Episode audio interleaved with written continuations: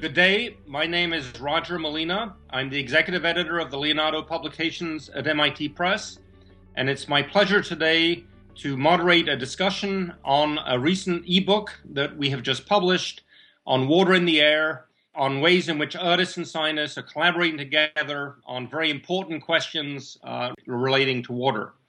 I'm now going to ask the other participants in this podcast to introduce themselves briefly. So, Annick, maybe you could begin. Hello, my name is Annick Bureaud. I am a French Paris based uh, art critic and curator, and I run uh, Leonardo OLAT. Uh, Leonardo OLAT is a French non-profit sister organization to Leonardo, and I've been guest editing this uh, ebook. Thank you, Annick. Uh, Jean-Marc, maybe you could introduce yourself. Okay, I'm Jean-Marc Chomaz. I'm a professor at École Polytechnique, and I'm a researcher at uh, CNRS uh, France. And my field of research is uh, geophysical fluid dynamics, so this means uh, uh, ocean and atmosphere. And this is uh, linked to the climate change. And from for 24 years, I started building a new lab in, in Paris. And from the start, we got artists in residencies. Very good. Thank you. Uh, Mikael and uh, Sean, maybe you could introduce yourselves. Hi, my name is Sean Taylor. I'm one half of the Softday collaboration. My background is in the visual arts. I'm, uh, I'm an artist and a lecturer in a master's program in socially engaged practice at the Limerick School of Art and Design. And I've been working with Mikael now collaboratively since 1999 2000. And I'm Mikael Fernström. I'm a university lecturer here at the University of Limerick in Ireland. Uh, and like Sean said, we've been working together since 1999. My formal background would be engineering and then computer science. I'm heading up a research group here on uh, interaction design and also doing a lot of music technology. So there's a lot of number crunching going on whether it's for pop or if it's for science, uh, but it's part of my daily job. But that has been largely shaped by our collaboration over the past 15 years. Very good, thank you.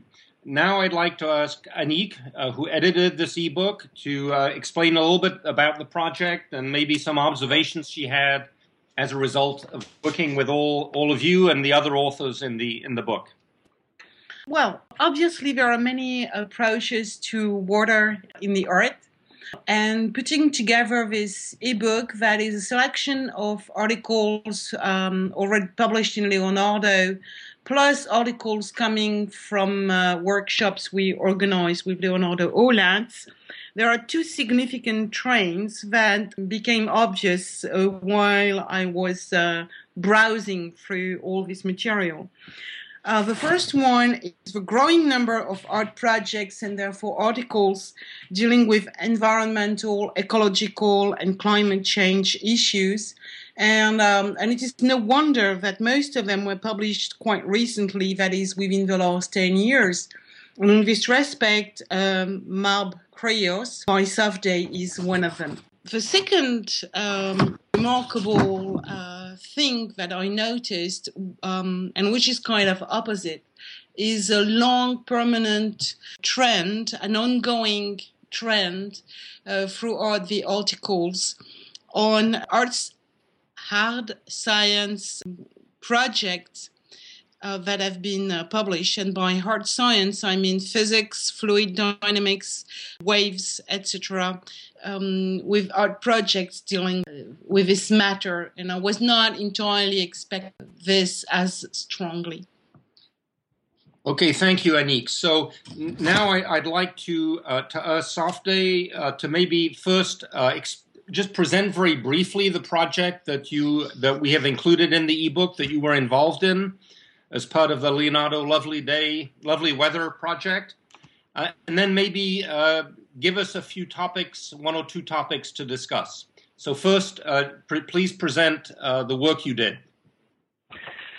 Thank you. Well, as part of the uh, Lovely Weather artist residencies in Donegal, we were selected to work in a particular area of uh, West Donegal and respond to the effects of climate change within that geographical area in our research, we discovered that there are two uh, contested marine dead zones, uh, in, one in Donegal Bay and one in the inner harbour in Killybegs Harbour, which used to be the home of the Irish fishing fleet, which is a lot smaller these days.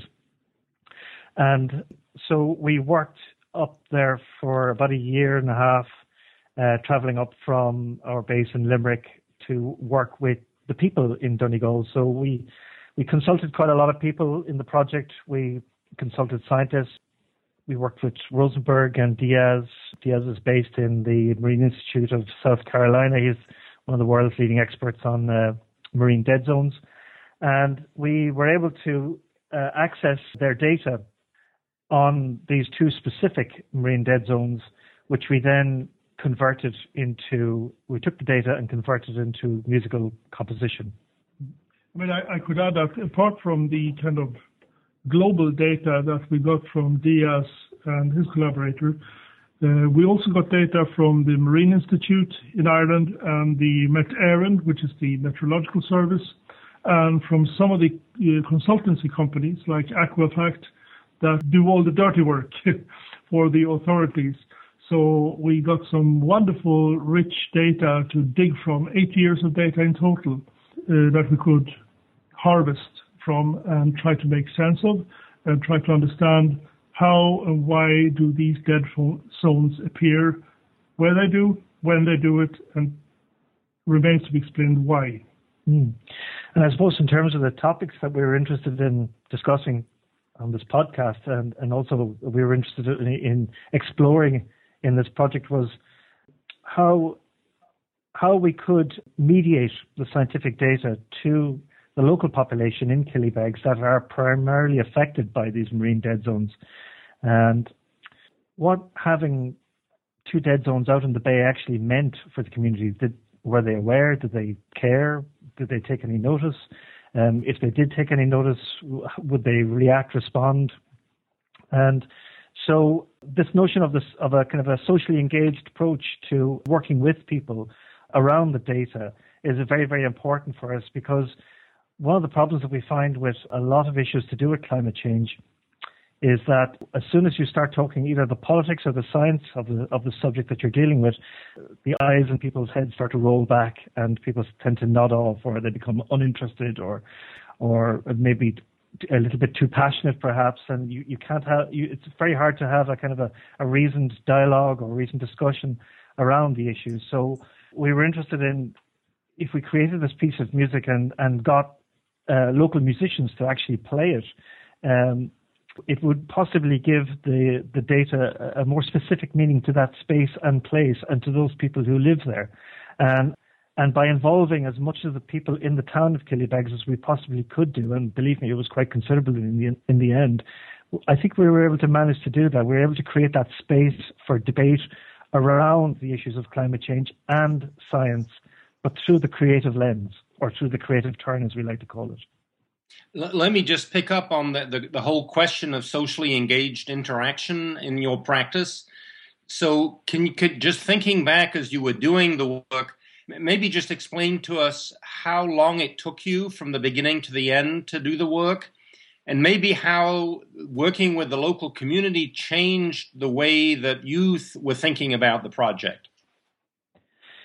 Well, as soon as you start talking to people, it you know it's going to take you off in, in directions that you haven't possibly considered before.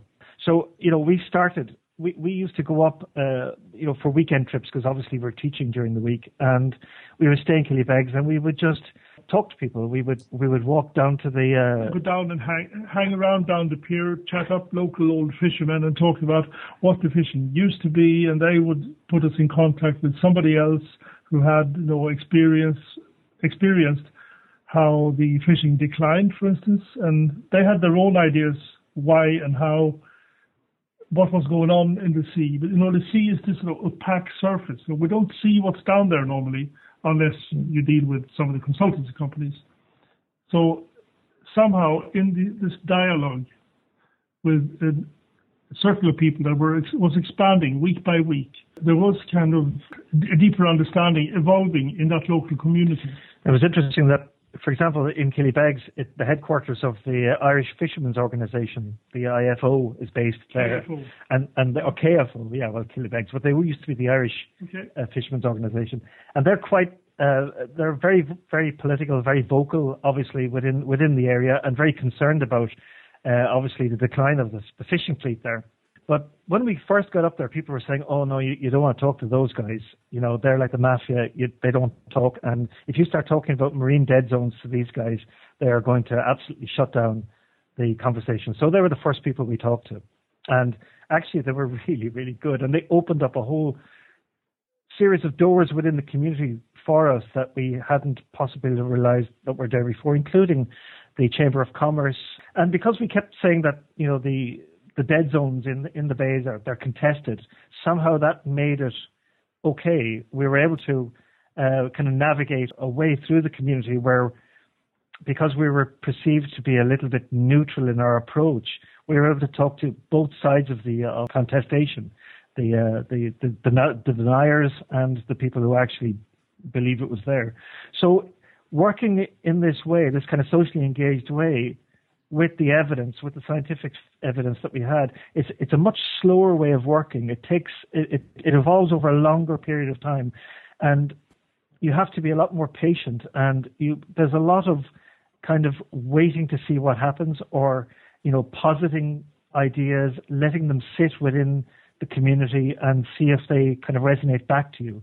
So it, it was a much much slower way of working. So uh, I think from start to finish, we're we're talking at least nearly three years, weren't we, uh, Mikael? I think it was about that, was it? To, to end the It felt like it felt like Yeah. that anyway. Yeah. And, uh, on the ground was it about a year and a half. Mm.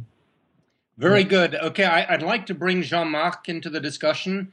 So maybe, Jean Marc, you could just be, begin and explain the project that you have described uh, in the ebook, uh, and then we'll follow up with a discussion uh, on some of the topics. So, Jean Marc? The project is the, an installation with the artist group called uh, AA, and the installation is a water tank. And inside the water tank, you have a globe, like uh, the uh, the globe we use uh, as a kid to uh, with the Earth uh, on it. And this globe, at some point, will rotate inside the water. And in the scenario, we inject at some um, at a particular time the uh, uh, fluorescent dye just on the globe, and this fluorescent dye will make a cloud that will uh, just be a very thin layer of uh, dye along the surface of the Earth, and this cloud will move toward the equator and then be released inside the uh, the fluid in kind of a very dramatic way. It will escape into ether. So nothing is realistic in this installation. The name is uh, Planet, Laborat- Planet Laboratory. So it makes it's really directly a planet inside uh, a laboratory installation. And the idea is that we, uh, I'm doing fundamental science, and in that case, I'm using the fundamental science to do like a metaphor of something totally non-realistic for the Earth climate. But this will still speak ab- about this uh, fragility of the uh, the atmosphere because you are producing a very thin layer and all the dynamics from the scientific uh, scientific ground is also connected to the real Earth, but uh, transposed in another way. So it's really a, a very metaphoric uh, installation. And the idea is that um, this will uh, connect with uh, just what uh, people said just before, is that the uh, the idea is to also make a more sensitive approach to science, so not be just uh, uh, something very sensible, but something more sensitive, so the, for the people to experience like a dramatic change in the weather, but in a very uh, planet that do not exist at all. Can you uh, just mention how long your collaboration with the artist took? And maybe how, as you were working with them, you- you're a working scientist, how the interaction maybe changed your own way of thinking about the problems you were working on? Yes. So this installation with this particular group, this was the second installation. So we have been working together uh, for more than three years when we start this installation. So for this one, we we thought about from the start what we may uh, imagine as an installation to speak about in a way to speak about climate. Uh, and we mixed the two universe, the one from the artist and the one from myself. So the the artists they are working a lot with this. Uh, they, they, visual, they try to visualize the cloud, and they have the motto that the cloud now are all made also by men, so you cannot differentiate between the real atmosphere and the atmosphere with the man, the man contribution. So the idea that the man contribution is uh, everywhere. So now it's, it's part of any uh, any any event or any effect or phenomena on the on the Earth. And my own idea was to bring this idea of a very fragile, uh, fragile layer. So the idea that we are on a space uh, shift ship, we do not have an extra one. So we are just one one spaceship that is called Planet Earth. And on this planet, we have no windshield, and we are just living in, in a very, very thin layer on the surface of this planet, very fragile. And if you see the Earth from space, in a way, you uh, realize that uh, this is first very fragile, and you cannot see the thickness of the atmosphere. So the atmosphere is uh, just uh, more thinner than a thin layer on the on the Earth. And this idea of uh, this, the fragility of the atmosphere will bring uh, to me another this idea that this atmosphere is not granted. So we have to protect that. It may even disappear.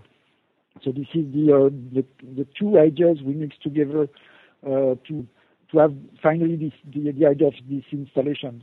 So we work on many many different ideas, and we finally focus on this one. Very good. Um, now, Annick would like to ask you a question, Jean-Marc. Uh, yes, you have been collaborating with artists for many, many years and uh, built many, many projects. How do you choose uh, your collaboration with artists? Do you have a scientific and artistic criteria or both? No, so the, uh, in fact, I'm not just uh, just say yes to any uh, demand from from the artist. So I've been doing that for, as I say, more than 24 years. And usually they are not used to the type of uh, response I'm giving to uh, the demand of the artist. So they are more in the uh, search for some technical help, and I'm, I'm carrying them in another uh, universe. I'm, I'm trying to to expand what they. Uh, I, I, want them to, uh, to to go deep into the science, the scientific imagination, but then to be able to use like a metaphoric or to write poem using uh, physical phenomena. So this is really the the uh, the way I'm I'm collaborating with all the artists. So we they, when they start when they came, they think I will be a normal scientist, but I'm not, and I, I will uh, really try to. To uh, to inject all this what we are deep inside us, so the, really the scientific side of science to uh, and then this will make art and science with a different nature than other art and science because this is in a way for also from the inside. So this uh, also contains all the uh, the myths of science, and it's a way to uh, also give some uh, human side of science. So it's also the same idea that that is carried when you try to to make real or concrete or, or effective the data to the people is the same idea to uh, to try to uh, demystify uh, science to really show that the science is made by men. So it's not something that is kind of universal. It's something very fragile in, essence and something we may share. So it's the idea to break, in a way, break the ice between the uh, between the public or the artist and what is really the science, not just the uh, the scientific proof. Okay, very good. Um, Annick uh, would now like to ask a question to, to Mikael and Sean. Uh, yeah, obviously in this uh, in this project, and I saw you working. Uh, there is a strong uh, public engagement and a strong social engagement with, with, all kinds of, of groups of people. But I would like you to ask you a question: How do you consider your work as a musical piece and when you place yourself on the sound music map because in this piece for instance you put together um, computer algorithmic music but also include the st catherine marching band so how do you how do you consider and how do you see your uh, artistic creation hmm. well first of all i mean what most people call music is to us a subset of sound art. So it's kind of a continuum. Uh, you know, I'll happily play. I can play a car. I can play a bottle. I can play anything or a piano. it doesn't matter. They're all playable. It's part of sort of expressing something uh, through that instrument. The sound element is, is, is, and that's it. It's just one element. Uh, it's a, it's part of an overall package. I mean, you know, we're also interested in in the spectacle and theatre and performance. So, you know, to describe ourselves as just sound artists, I think wouldn't be telling the whole picture of what Softday does. And of course, then there's the dialogue. I mean, the, you know, our practice is as much a dialogical practice as it is a sound practice or a performative practice.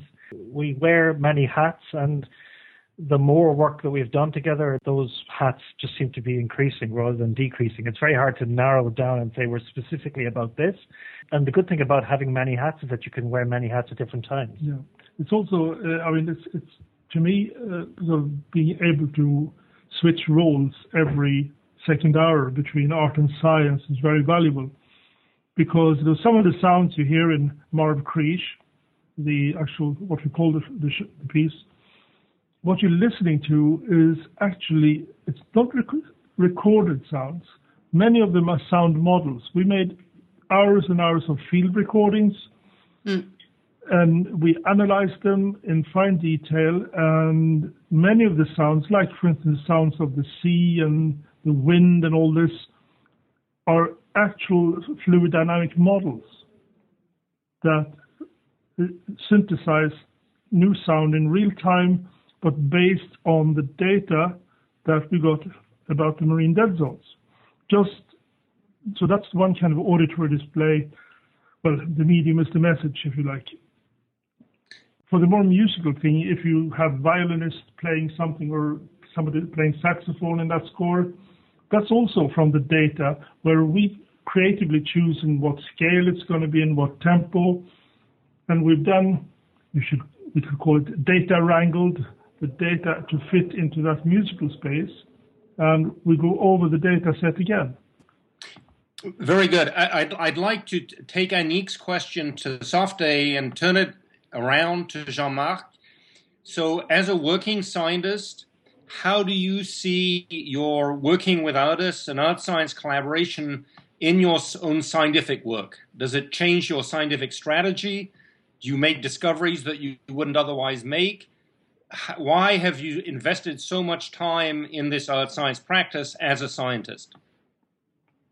It's very clear that the motivation to go into art was to uh, observing uh, in fact, listening to one of my colleagues on the radio, and then I realized that when he was answering to the uh, the question of climate change, the world was was the same, but the question in the scientific world and in the the rest of the community was very very different. And then I realized that why it was so is that if I'm just speaking as a scientist, I may just speak about proof and fact.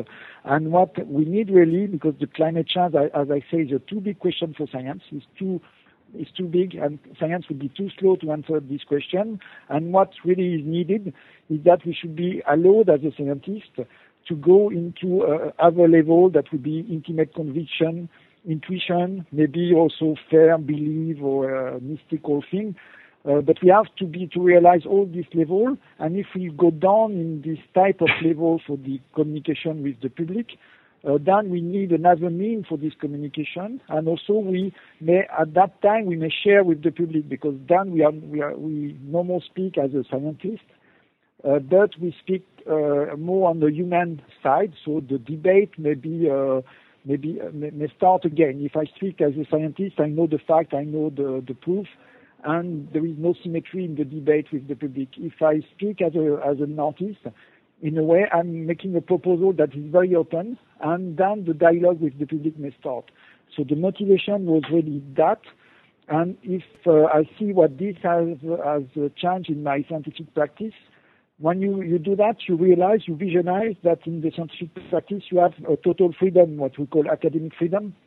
So it's more in the matter of what I'm making many, many decisions uh, uh each day to know what I will uh, search on, what is the subject I will uh, do. So the uh, in this academic freedom, I need some guideline in a way, and this guideline usually you have two strategies. Either you do that with your pair, and then Uh, this is what I call incremental uh, physics, and this, the physics is or the science is moving by itself, and it, this is the science disconnected from the people. And you may find the boson de Higgs or things like that, very important things.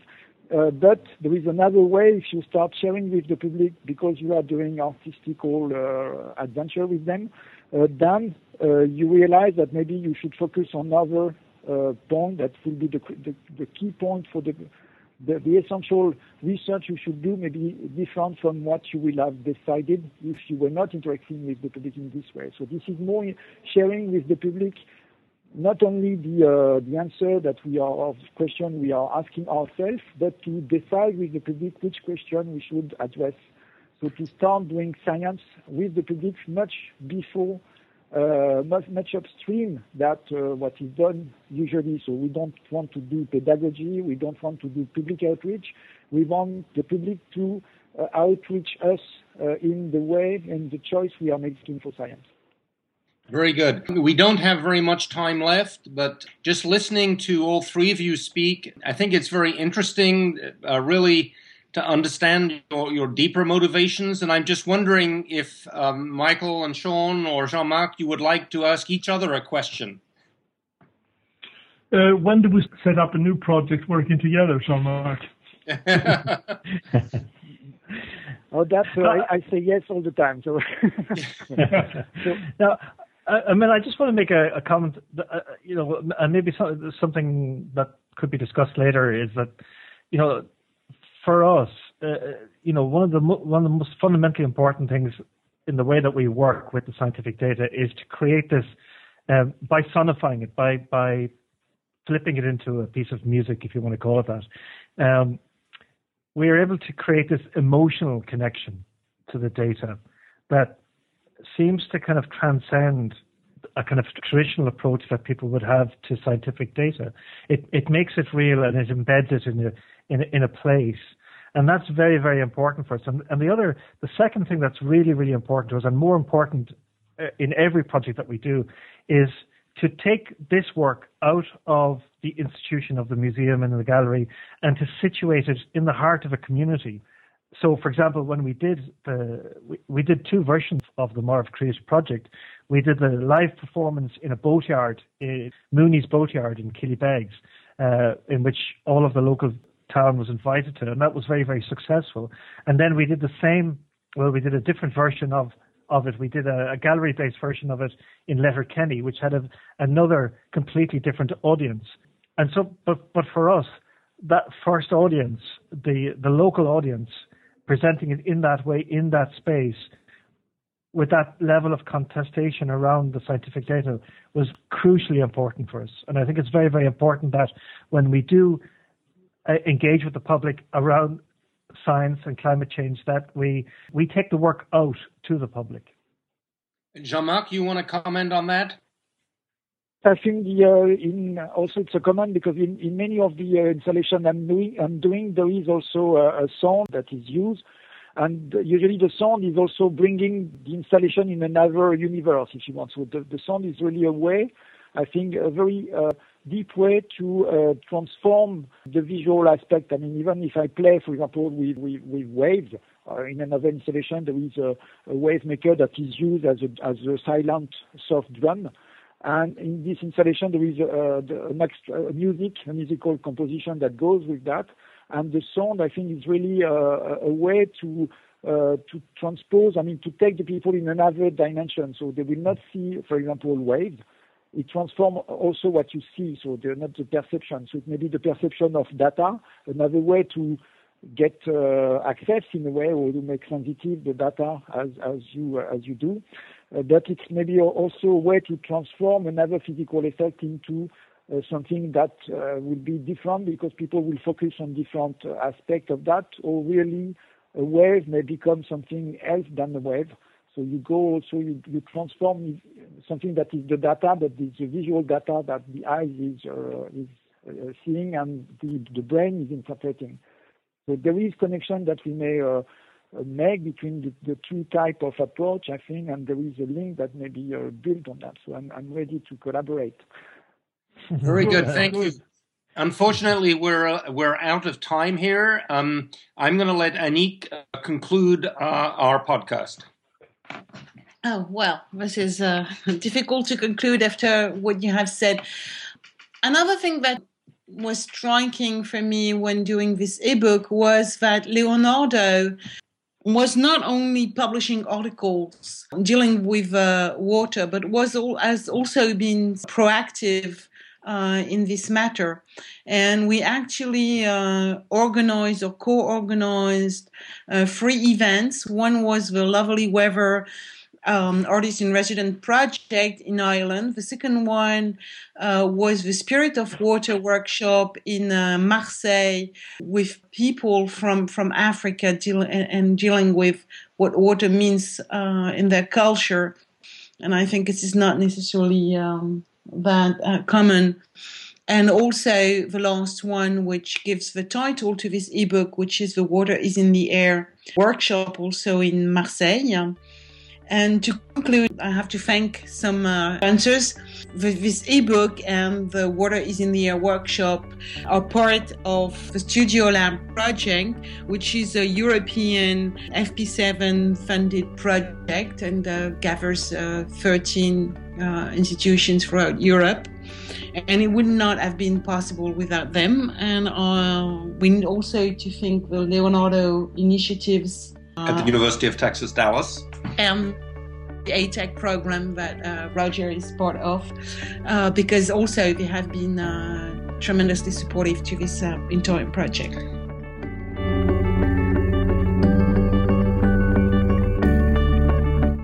Thanks for listening to this podcast, which was brought to you by Leonardo. For more information about the journal, or to subscribe at a special listeners only 20% discount, Visit mitpressjournals.org slash leon, that's L-E-O-N, and enter the discount code LEONEP24, that's L-E-O-N-E-P 24 at checkout. For more information about Water is in the Air and other Leonardo ebooks, visit the MIT Press Journals website at mitpressjournals.org and click on the MITP Journals on your e reader link.